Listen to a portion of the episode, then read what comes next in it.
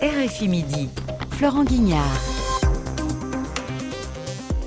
La Chine est-elle un allié de la Russie dans la guerre en Ukraine? Les États-Unis ont fait part de leurs préoccupations après la visite à Moscou du chef de la diplomatie chinoise, reçu par Vladimir Poutine, qui annonce d'ailleurs une prochaine visite à Moscou du président chinois Xi Jinping, alors que Pékin a présenté un, plan de paix à la veille. Donc du premier anniversaire de la guerre en Ukraine. Quelle est donc la réalité du soutien chinois à la Russie? On va voir ça avec notre invité Jean-Maurice Ripper bonjour.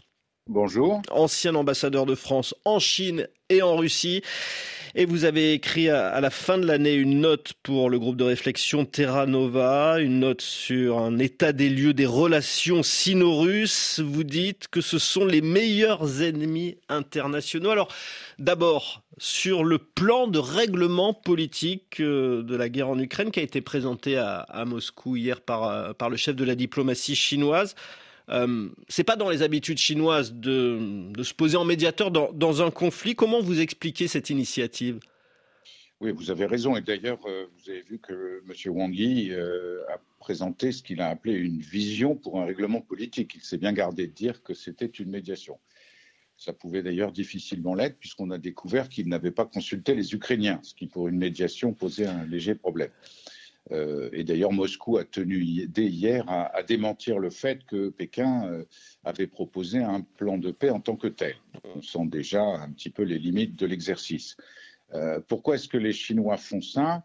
Je dirais pour plaire à un certain nombre de pays, de grands pays, notamment au sud, qui au fond refusent de choisir entre l'invasion russe euh, et euh, le soutien d'un certain nombre de démocraties du monde à l'Ukraine, donc en essayant de dire un peu comme d'habitude à la chinoise tout et je ne dirais pas son contraire, mais tout et le reste.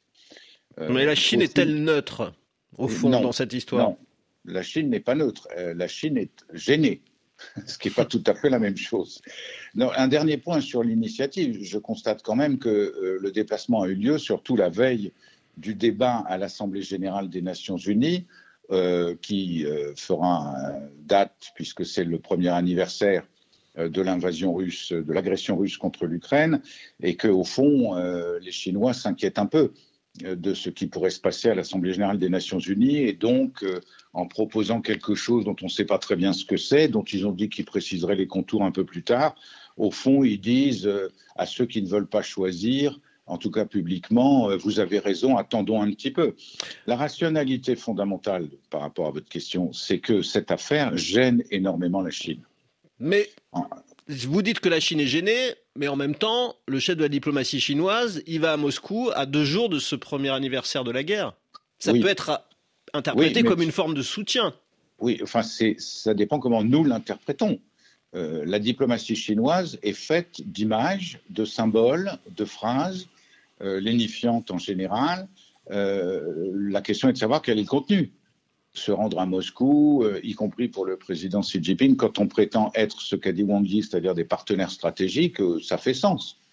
Ça ne veut pas dire que c'est particulièrement impressionnant. la réalité, encore une fois, c'est que Moscou a démenti que la Chine ait présenté un plan de paix. Est-ce que ce sont, les, au fond, les intérêts économiques qui dictent d'abord la politique chinoise non, je ne crois pas, même si euh, la Chine tire un grand profit de la guerre en Ukraine, puisqu'elle achète du coup le gaz russe à 50%, ce qui évidemment l'arrange. Non, euh, la guerre en Ukraine, euh, pour, les Chinois, est une catastrophe, notamment parce que la revitalisation de l'OTAN et le redressement américain, la réapparition des États-Unis dans le jeu, met en péril les phrases de Xi Jinping sur la reconquête, y compris par des moyens militaires de Taïwan, qui est l'obsession chinoise.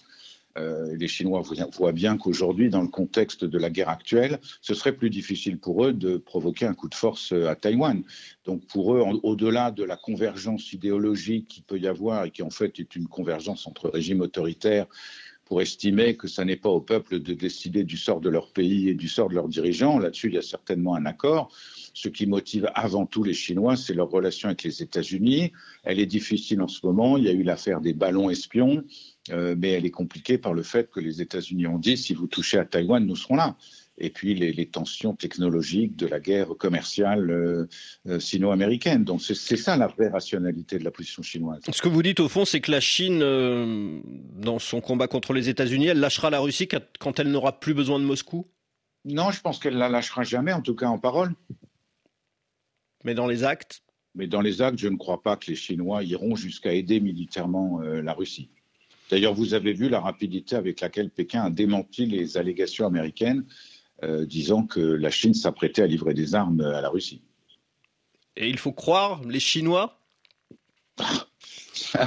C'est une question difficile. Je, crois que les Chinois n'ont pas intérêt à choisir euh, de basculer dans le camp russe à un moment où on voit bien par ailleurs, alors on ne sait pas ce qui se passera dans les semaines qui viennent, mais enfin, on ne peut pas dire que la marche militaire euh, russe en Ukraine soit un triomphe.